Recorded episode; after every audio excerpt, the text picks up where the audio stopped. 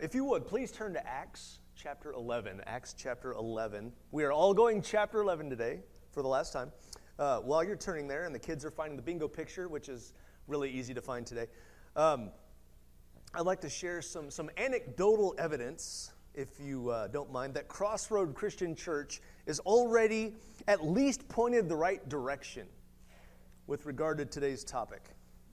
Um, the week before last, as, as y'all know, the Rona kind of swept through our house, sparing only Shannon, and uh, and either either COVID or a, a similar in, illness has hit several families uh, in the church. Some of them are still out, um, but a lot of us really got, got it at the same time. Um, but I was blessed by how many people checked on us and, and reached out to us um, during that time, see if see if we needed anything. Um, we had, you know, offers for a meal, for groceries.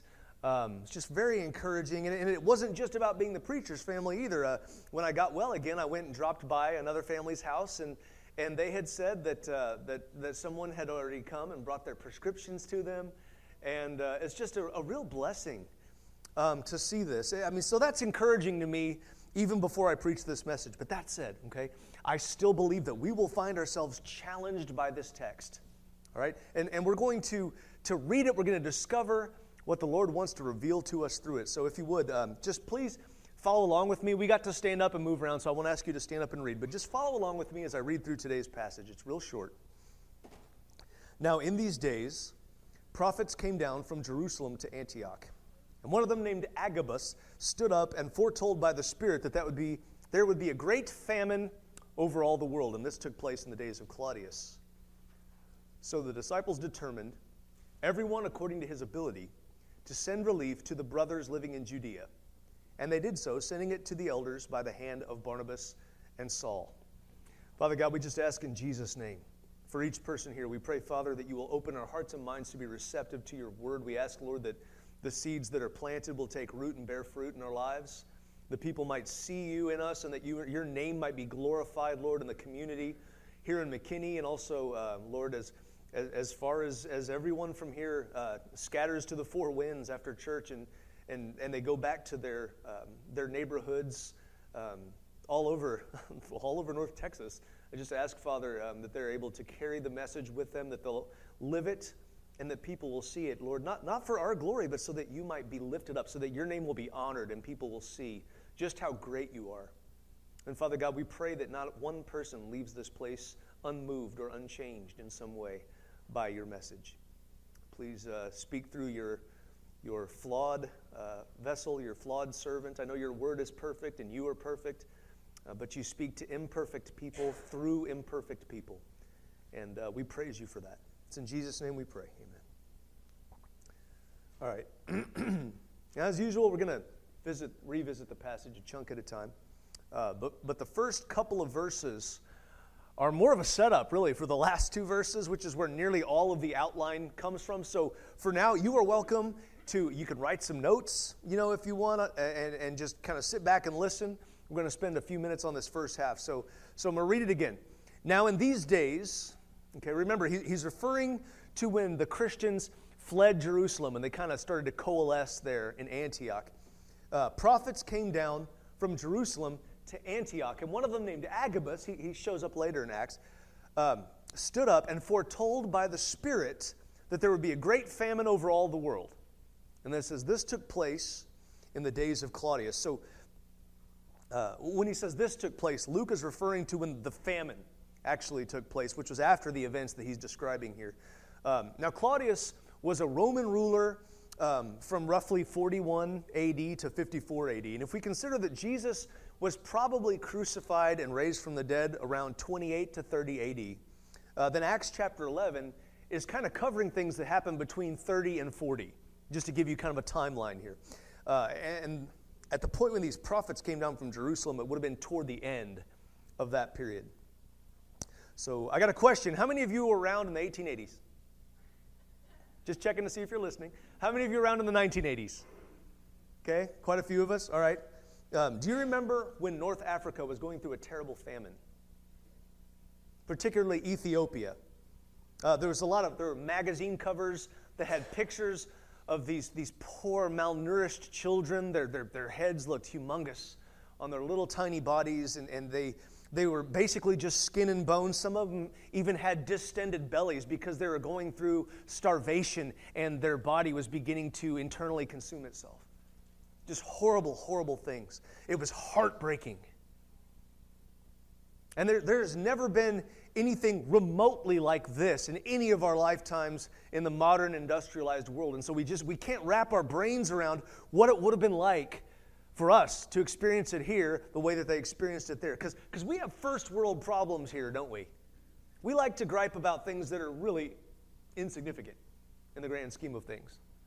One of my favorites was when a person was complaining that their life was over. I saw this online. Their life was over because Skittles had gone from the lime Skittle to a green apple Skittle. They said, literally, my life is over. And I thought, that's really sad. Frankly, I like the green apple Skittles, and I will tell you my first world problem. I'm sad that they went back to lime.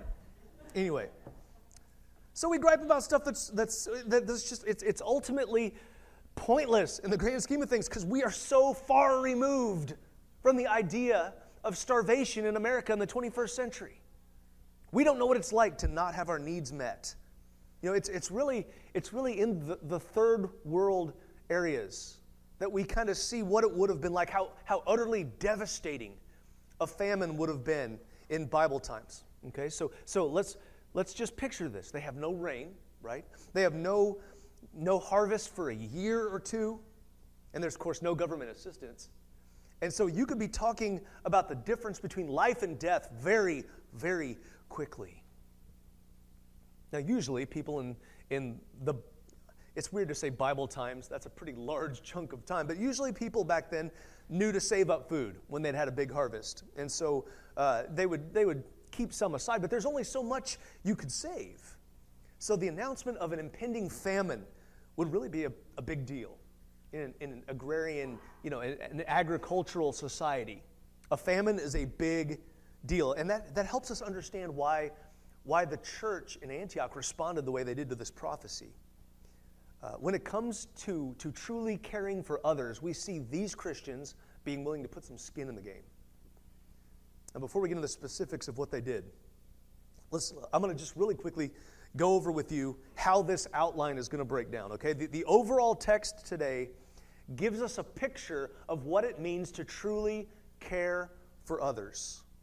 All right, based on what happens in verses twenty-nine and thirty, I'm, I'm convinced that truly caring for others as Christians takes faith and it takes love.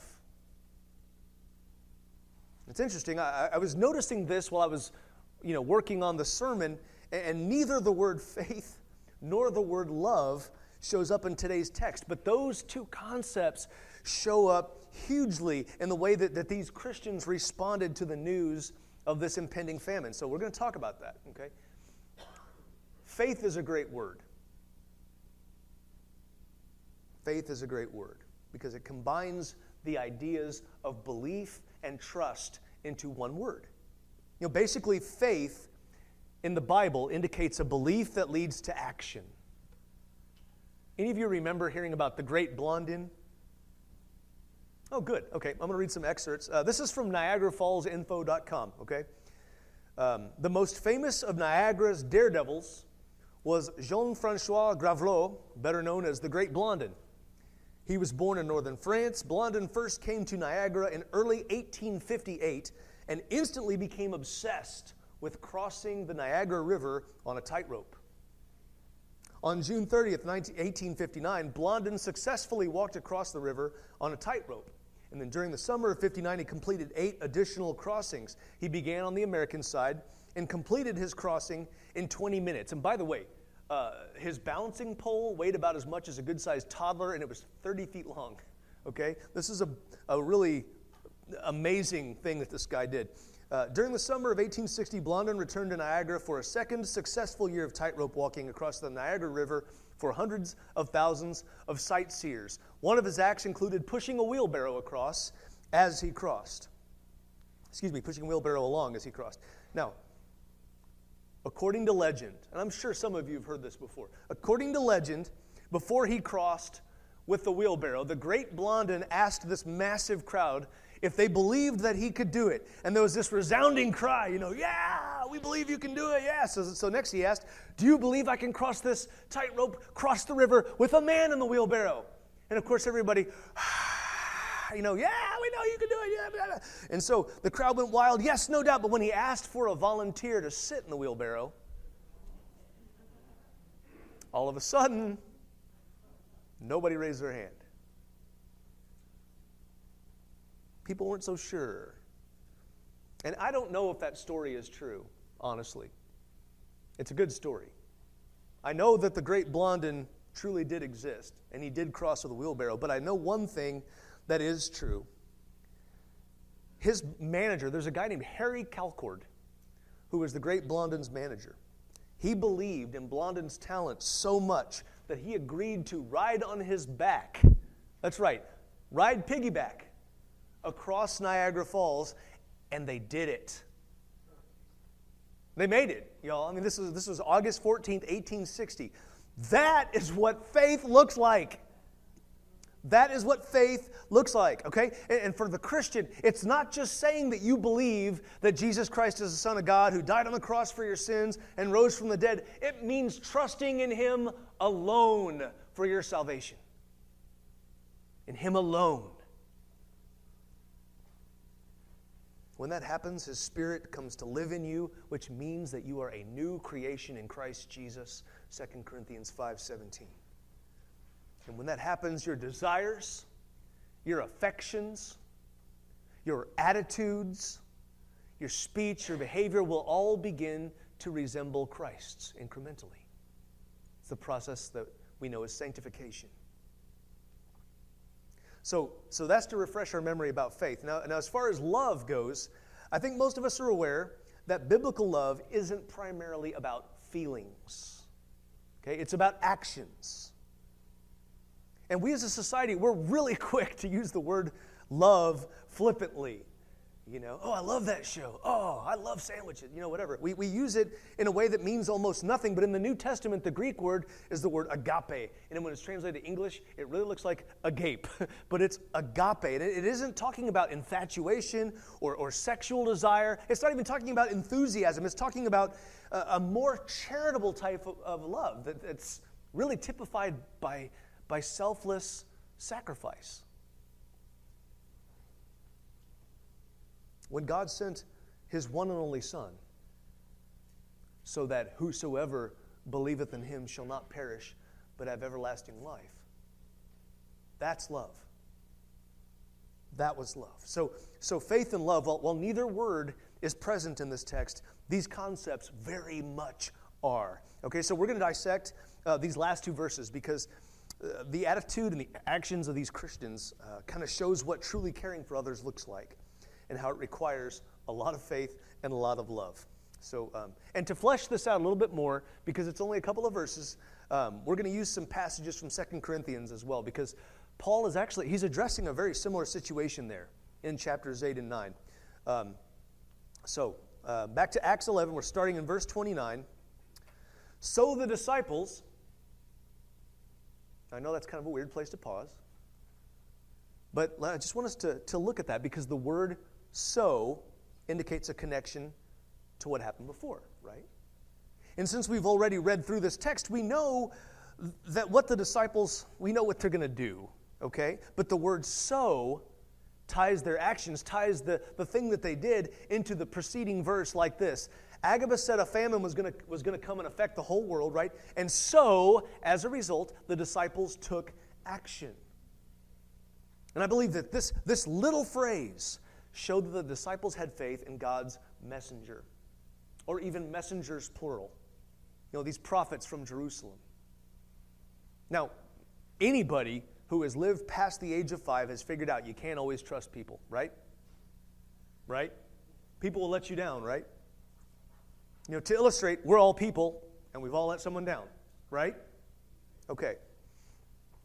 It's never wise, nor would it be appropriate or proper for us to entrust ourselves to other people in the same way that we entrust ourselves to the Lord, okay? But at the same time, there's a sense in, in where we're never going to be able to do anything in life if we can't, you know, trust some people some of the time we got, we got to put some faith, right, in some people.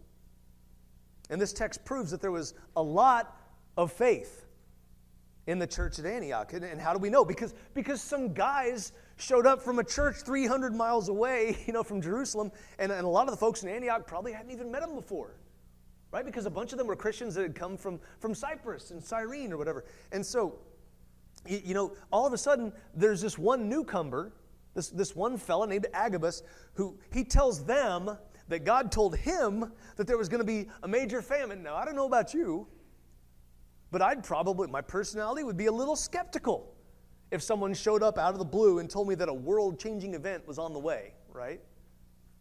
Now, I know we can read Scripture and see that there are world-changing events on the way, but I'm talking about if a person I didn't really know came and told me something that specific, I'd probably have some more questions about it. And, and but here's the thing, to be fair, okay? Some of these Christians probably would have known these prophets from before, and so they would also have known their track record, okay? And after all, the you know the Lord very clearly states in the Old Testament that, that anyone who claims to speak for God, there's a really easy test, right, to find out if they're telling the truth. You know, if if what he says is going to happen happens, well, then their word is God's truth. But if they claim that something is going to happen and it doesn't happen, you can safely ignore them, right? It's very simple.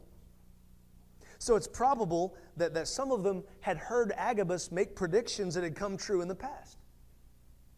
But even so, even so, it still takes a leap of faith to accept that something is from the Lord, even if it comes from someone you have a previous reason to trust. And does that make sense? Okay, I, I'll tell you, I believe it does make sense, and it has to to some degree, because you're here right now listening to me, and you're trusting that the Lord is speaking to you through me. I'm a flawed human being too, just like all of you. So you have to trust in some way that, that the Lord, you, you, look, it, it makes sense that it, it takes faith to believe a person is conveying a message from God. So if you believe the Lord is speaking through me or any pastor, that takes faith on your part. Anyway, so let's continue. So the disciples determined. That's a loaded word.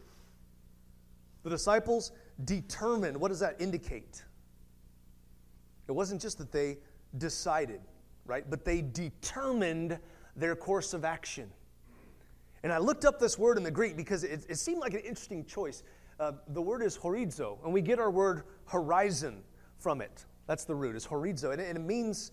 Uh, it means something that is ordained in advance, or a designated boundary that's marked out, okay? Which makes sense. It's where we get horizon. So it, it's really interesting to me that this verb, or a form of this verb, shows up eight times in the New Testament, and this is the only time when the actor in the sentence isn't God.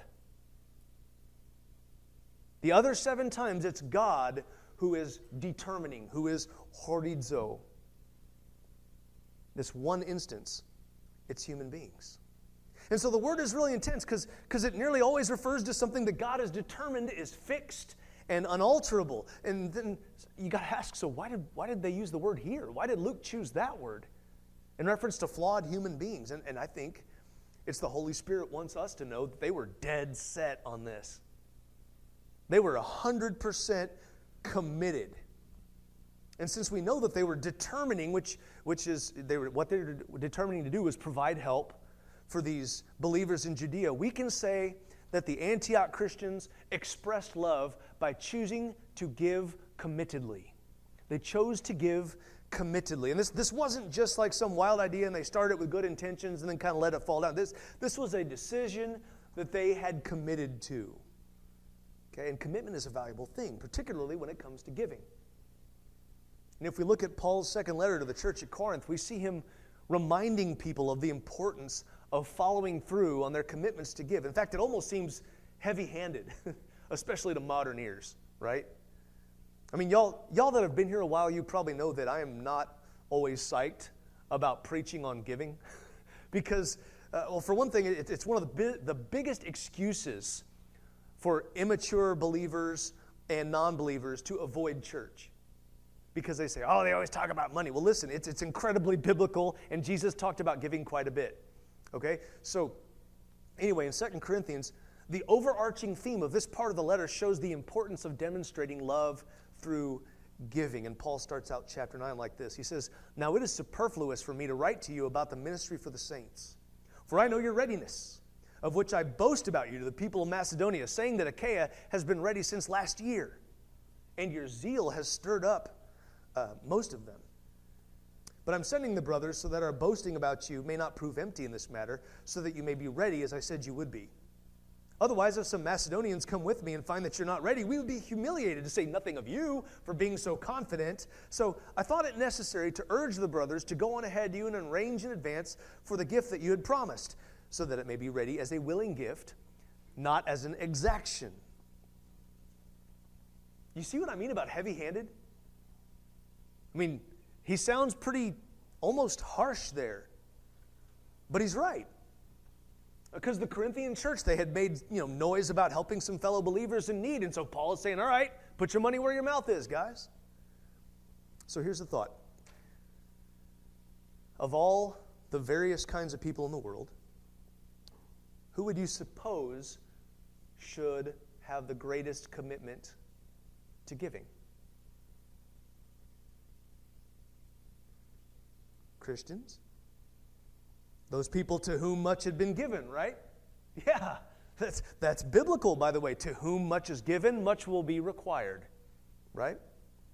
We Christians have been given the gift of eternal life because our sins are washed away through the sacrifice of Jesus Christ. But listen, that, that's not intended a, as a bludgeon, you know, to guilt Christians into giving more. That's not why, why I'm saying this. It's not why Paul said this. It's a fact of faith. And it applies not just to individuals, but to, to this body as a whole. So for anybody who doesn't know this, um, a few years ago we committed as church leadership uh, to set aside ten percent of our annual budget to missions and to ministries that are outside our walls. And this, this was a substantial increase for us at the time, okay? And we made this decision in the middle of a financially uncertain time too, but, but in faith that God was going to bless that commitment, and He has. We've never had to drop that percentage since we decided on it. And the additional, the missions offerings that we take up, uh, you know, once a month have actually allowed Crossroad to give nearly twice what we committed. Because people here are, are listening to God's Spirit when it comes to giving. And please don't think this is about, you know, Crossroad and our faithfulness. It's a reminder of God's faithfulness to us. If we strive to truly care for others, God honors that. Let's keep going. So, so the disciples determined everyone according to his ability. You know, again, we, we know that this sentence is in reference to giving to those in need, so let, let's just take a moment just on this phrase. What does that mean, everyone according to his ability? Well, first, according to his ability means in proportion to what a person can do, right? And at the same time, it means not what a person can't do. And this is good to recognize because it seems like a lot of, of Christians have kind of glommed onto this, the Old Testament tithing mentality. Not that there's anything wrong with tithing, okay? There's nothing wrong with tithing as a personal decision. But it can go wrong in two ways, okay? One of two ways. E- either a family that's barely scraping by feels as though they're required by God to tithe, and so they do it fearfully rather than cheerfully. Or it can come from a heart of legalism, which is not the right giving attitude. The other side of that is a family that's enjoyed tremendous financial blessing may feel like a tithe is all that God asks for, right? And so, so they may feel justified spending exorbitantly on themselves with the other ninety percent. And, and this is also not a biblical perspective on giving. So I, I think that the point that the disciples were getting at here is that Christians should seek to give generously, and particularly to those in need. Obviously, you, you, you shouldn't give what you don't have, okay? And Paul says in uh, in Second Corinthians, he says this earlier, the point isn't to make others wealthy at your expense, but to voluntarily share your excess with people who have needs so that there will be fairness, okay? Now, picking up again in chapter nine where we left off, Paul wrote, the point is this, whoever sows sparingly will also reap sparingly, and whoever sows bountifully will also reap bountifully. Each one must give as he has decided in his heart, not reluctantly and under compulsion, for God loves a cheerful giver. Again, cheerful, not fearful, right? This isn't about, you know, God's going to smite you if you don't give more than you gave last year or whatever. That's not, that's not at all what it's talking about. It's about the heart of the giver. And the first sentence in that, that passage is a very practical one. It, we receive from God in proportion to what we give. It's basically what he's saying. And we'll come back to that. But I, I'll say that I have personally observed that there is a correlation between giving and receiving from God. However, it is not intended to be treated as a formula, okay? You need to understand that. The, the, the health and wealth teaching that says, well, if you give God this much, he's going to give you this much. Mm-mm. Not biblical. Okay, you need to understand that. But this is a reminder that God rewards us when we're faithful with what we've been given. Anyway, so let's keep going. The disciples determined, everyone according to his ability, to send relief to the brothers living in Judea. Okay, so, so finally we, we read the full thought in this sentence. And it's, it's important for us to contextualize this, because remember, once again, they're taking a prophet's word, okay, that a famine is coming that will make this offering necessary. So that, that's the first thing. But secondly, bear in mind that Acts eight told us that the apostles were pretty much the only people that were left in Jerusalem uh, once the persecution began. And so, you know, I'm sure some of them probably returned after Saul's conversion, but, but almost certainly a lot of the brothers in Judea would have been new believers, right? And they, they, they weren't known to the brothers who fled Jerusalem to Antioch, and there were probably a whole lot of new brothers in Antioch who had never even been to Jerusalem. Because remember, these Hellenized Jews, they all grew up in Greek culture. You know, they weren't a part of Judean culture.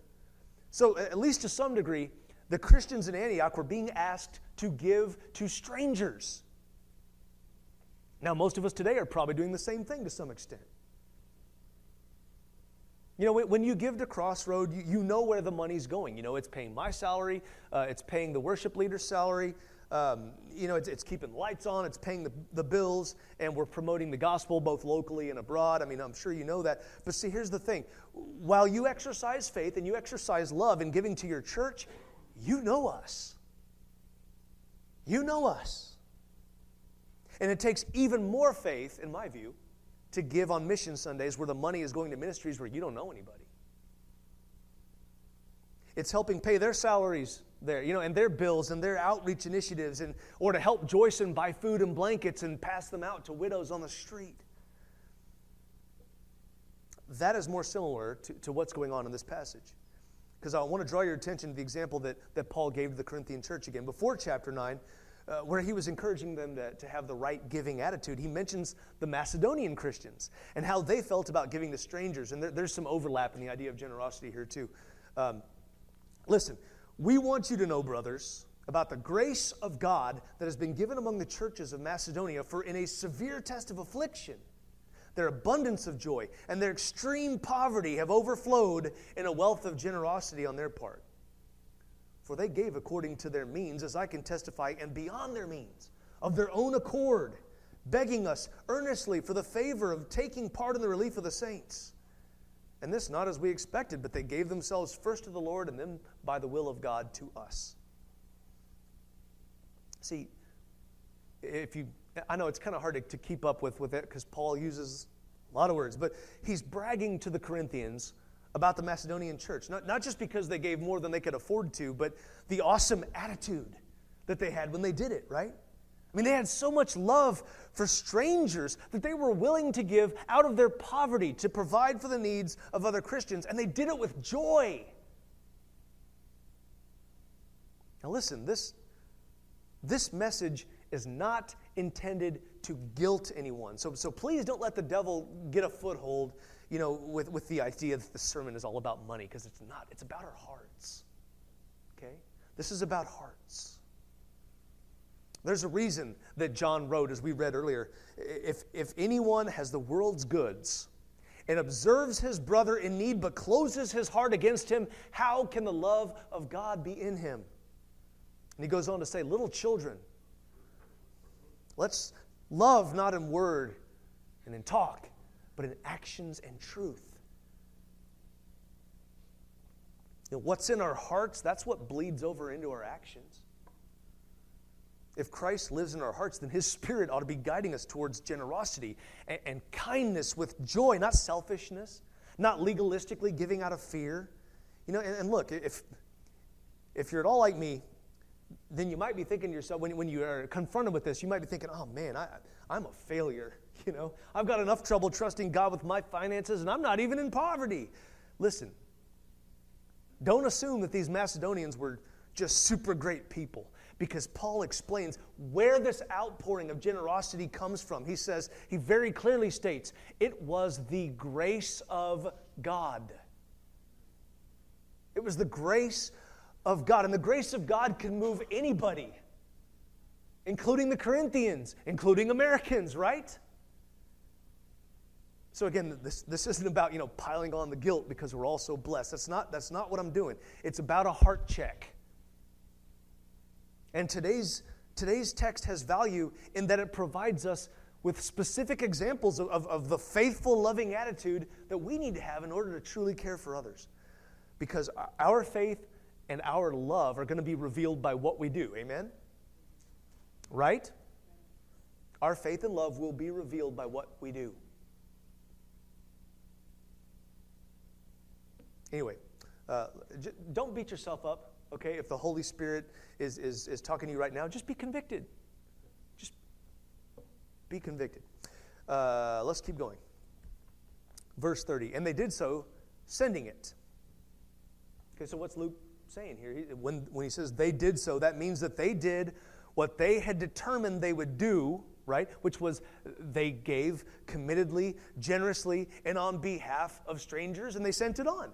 You know, and y'all, once that money was given, it was gone, you know, as far as they were concerned, right? They were just entrusting it, okay?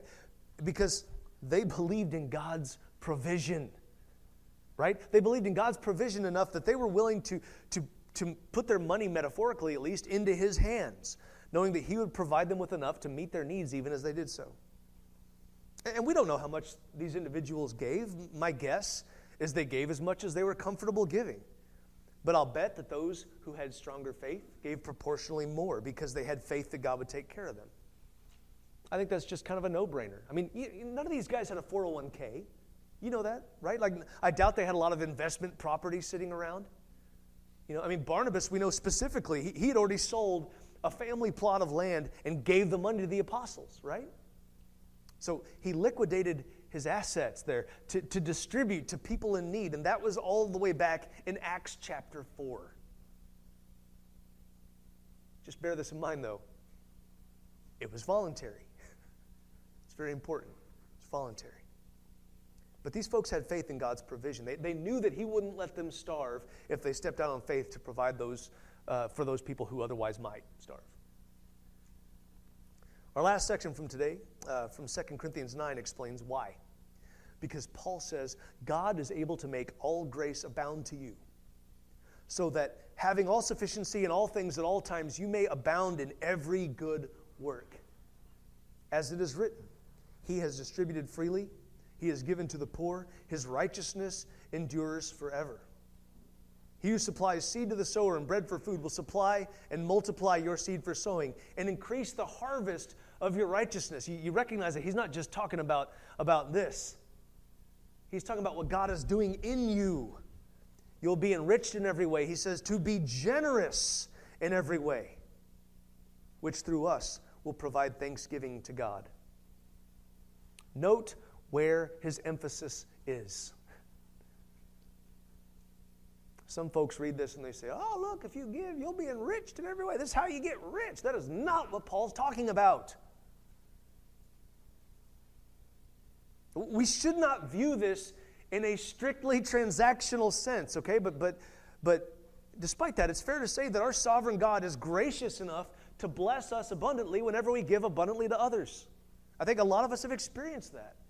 And the whole process It, it, it ends up bringing glory to God because we see him at work. We see him resupplying us. We see our, our gifts producing fruit for the kingdom, and it's awesome.